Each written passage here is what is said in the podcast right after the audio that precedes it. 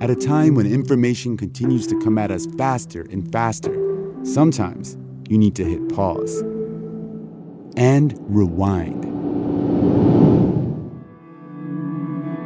NPR's Throughline takes you back in time to the source of the news stories filling your feed. Find NPR's Throughline wherever you get your podcasts. From KUNC and the NPR network, this is In the NoCo, a daily slice of Northern Colorado news and happenings. It's Wednesday, February 7th. I'm Erin O'Toole. One of NPR's founding mothers, Linda Wertheimer, is leaving the mothership, as we public radio nerds like to call NPR. Wertheimer is a senior national correspondent, and her five decade career marks a lot of firsts. She was the first director for All Things Considered when it debuted in 1971. Five years later, she became the first woman to anchor an election night as Democrat Jimmy Carter beat Republican incumbent Gerald Ford.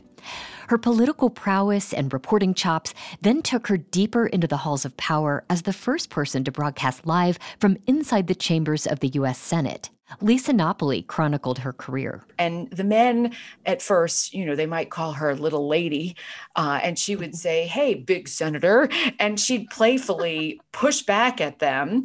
And, you know, she showed she knew her stuff. And that's really, in the end, what mattered and what got them the acceptance. Napoli is the author of Susan, Linda, Nina, and Cokie, the extraordinary story of NPR's founding mothers. I spoke with her in 2021 as NPR was celebrating its 50th anniversary. We're listening back to that conversation today on the heels of Wertheimer's announcement.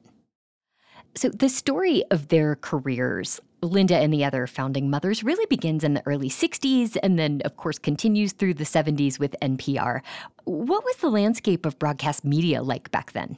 It was incredibly hard for women to get jobs at any level in the media, uh, particularly if they wanted their own byline or to do what you do, have your voice on the radio.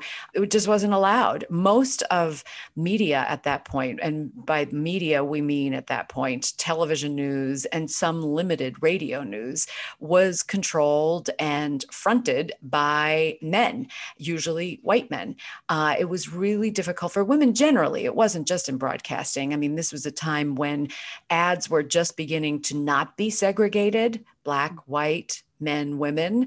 If, if a woman got married, it was very difficult for her to factor her income into a mortgage application, say, or to get her name on a bank account if she wasn't married, because it was seen that women were always going to go get pregnant and, and leave their jobs or be told to leave their jobs. So the world was just completely different.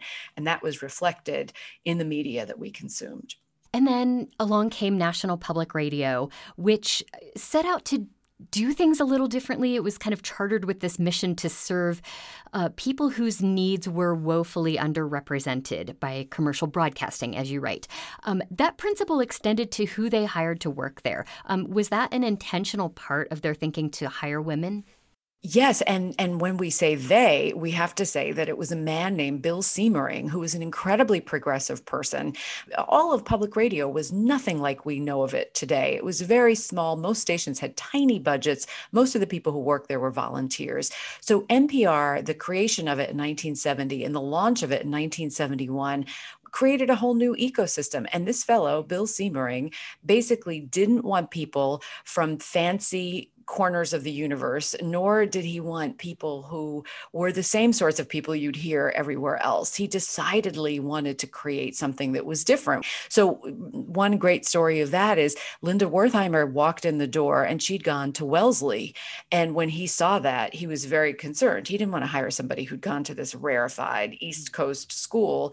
But when she explained that she was, in fact, on scholarship at Wellesley and that her parents were grocers back in Carlsbad, New Mexico, ago, he was on board. I have to ask when the voices of these women first hit the airwaves, how were they received? Well, it was very unusual to hear a woman on the radio who was doing something other than talking about women's news, society, gossip, weddings and gowns and lunches and stuff like that.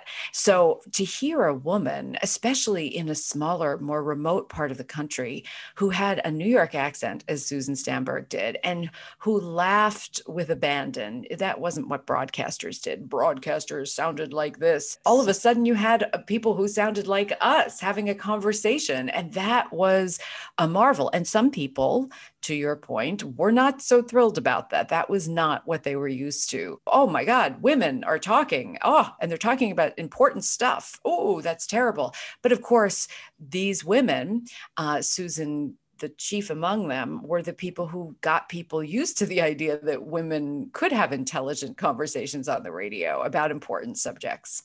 What was it like for these four women to, to start coming up together and rising in this traditionally male dominated field? It was such a startup mentality. It was such a scrappy place, NPR, at that time.